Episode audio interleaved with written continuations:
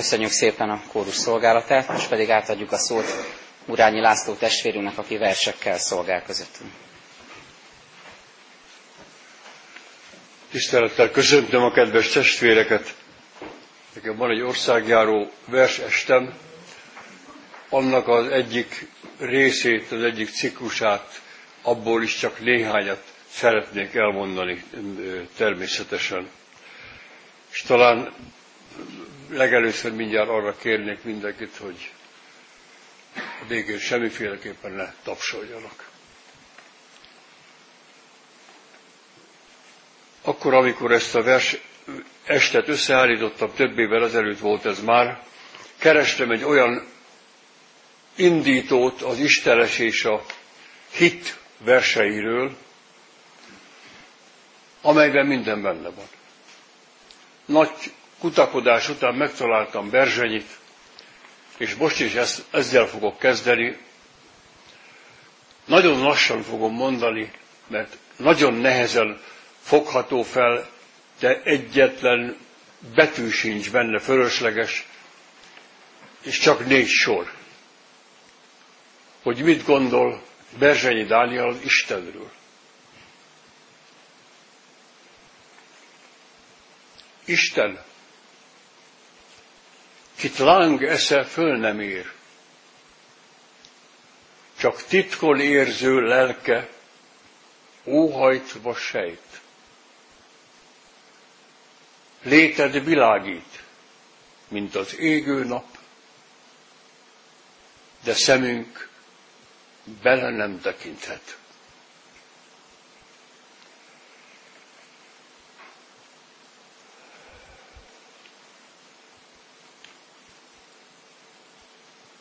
Mikor völgyünkre tört az áradat, s bár hegy sem volt, mely mentő csúccsal incsen, Egyetlen egy kőszikla megmaradt.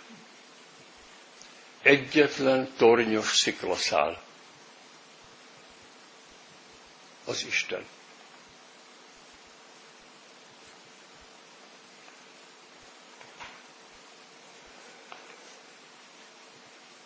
Márai Sándor semmiféleképpen nem lehet mai fogalmakkal megérintve ezt a témát, vallásos írónak dolgozni, ö, tekinteni. De azt lehet mondani, és sokszoros megnyilvánulása igazolja ezt, hogy Isten kereső ember volt. Talán naplójában sincs, életrajzában sincs olyan, hogy Isten tiszteletekre vagy misékre járt volna, de igen, jártas volt azokon a helyeken, ahol a szentséggel találkozni lehet. Ezt írja egy helyütt naplójában.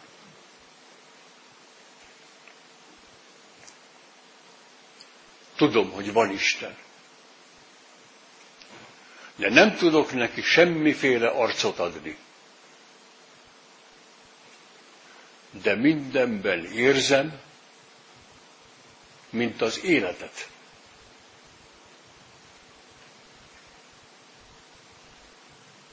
Gondolkodjunk el rajta.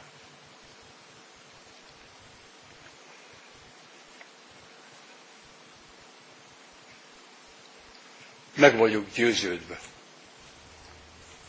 hogy sem élet, sem halál, sem angyalok, sem fejedelemségek, sem hatalmasságok, sem jelenvalók, sem elkövetkezendők, sem magasság, sem mélység, sem semmilyen földi teremtmény el nem taszíthat minket az Isten szeretetétől, amely megjelent,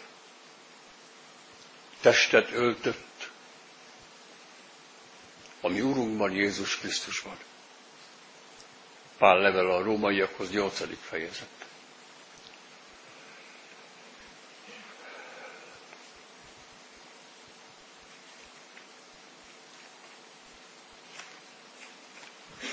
Reményék Sándor kegyelem.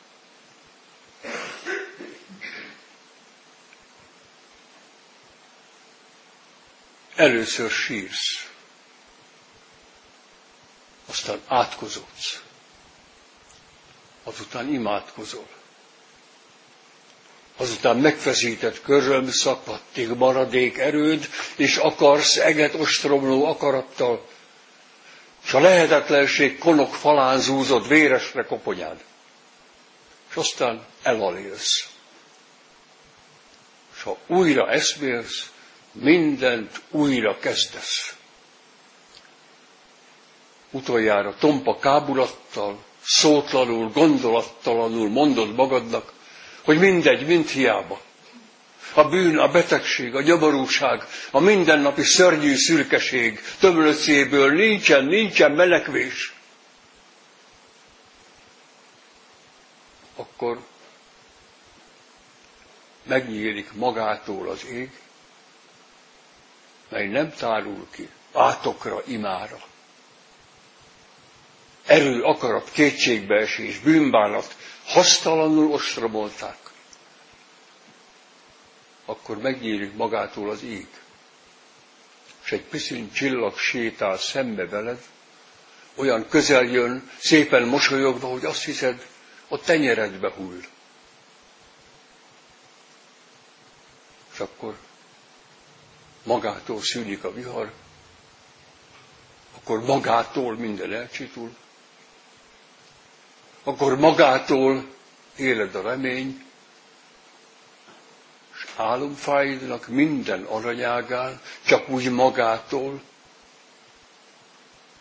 friss gyümölcs terem. Ez a magától. Ez a kegyelem.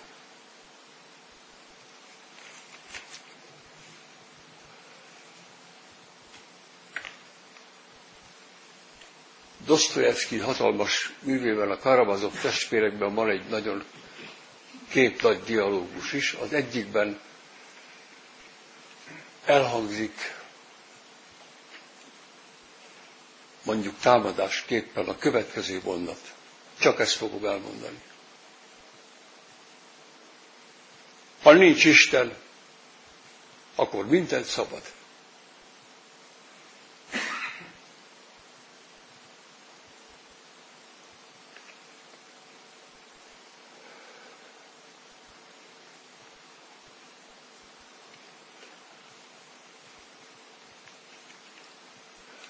Ennek a versnek a szerzőit majd utólag mondom, mert némi tanulsággal szolgál, majd a végén meg fogják érteni.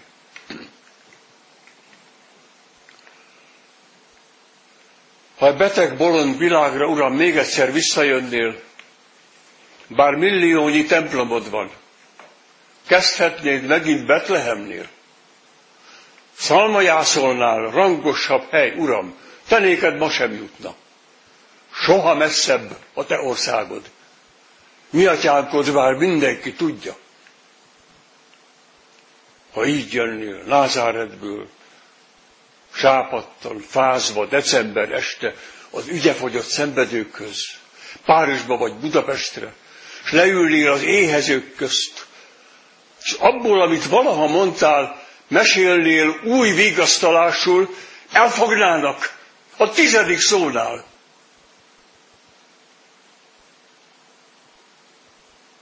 De mondjál csak új hegyi beszédet, amit mondtál a gazdagokról, ha gyűlnének az elhagyottak, és szóljál az írásforgatókról.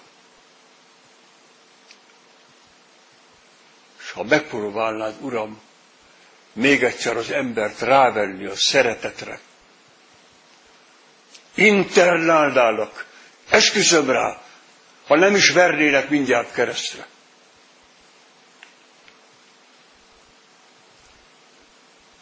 A vers szerzője Dutka Ákos. A vers címe Beszélgetés az Úr Jézus Krisztussal 1923 karácsonyán.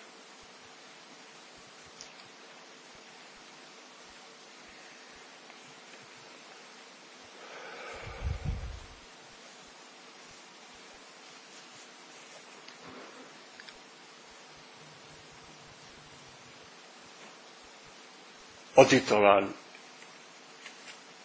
legerőteljesebb, nem Isten kereső, Istenes verse, ami életszakaszának egy bizonyos részébe nagyon is beleillik, mondhatnánk mi most utólag.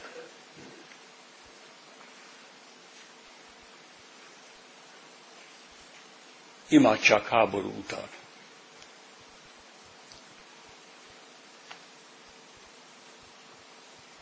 Uram, háborúból jövök én.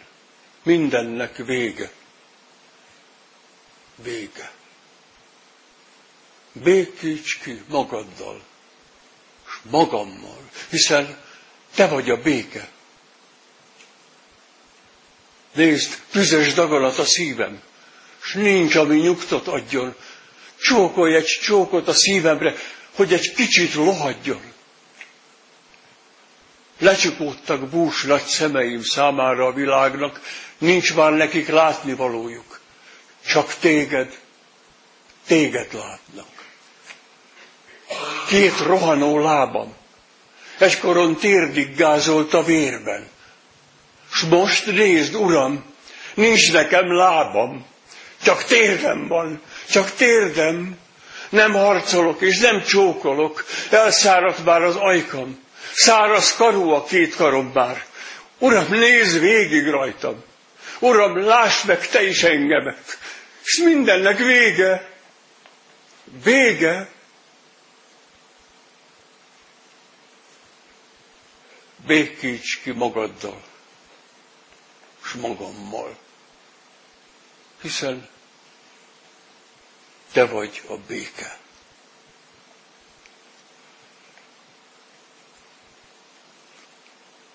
Néhány sort szeretnék már csak elmondani. Ratkó József Segíts a király című drámájában van egy István király imádság, annak egy részét fogom elmondani. A darabot több helyütt is bemutatták Magyarországon, Nyíregyházától Budapestig.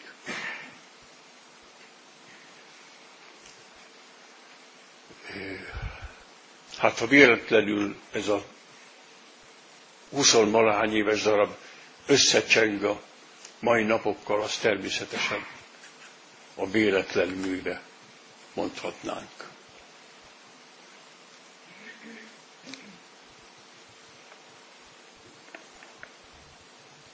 Uram, markoddal megmérsz minden vizeket, araszoddal az egeket eléred. Haragodnak egyetlen lehelletével, világokat fújsz el, csillagokat oltasz ki, és egy intésedre hatalmaskodó népeket ejtesz el. Uram, vigyázz ránk, hogy megálljunk a hídben, és tanítsd meg azokat, akik ellenünk uszulnak, földjeinket elcsipegetik, sóvárognak falvaink iránt, és minden módon ártani akarnak. Tanítsd meg őket, Uram, haragodra. Igen, gyűlöletesek ők immár, mintha ők adták volna egy földet is alánk. És tedd meg, Uram, kérünk, ne legyünk gyalázatja idegen nemzeteknek hogy utánunk jövő maradékaink rút járom alá ne vettessenek. Keríts körül minket, Uram, irgalmat köntesével. Amen.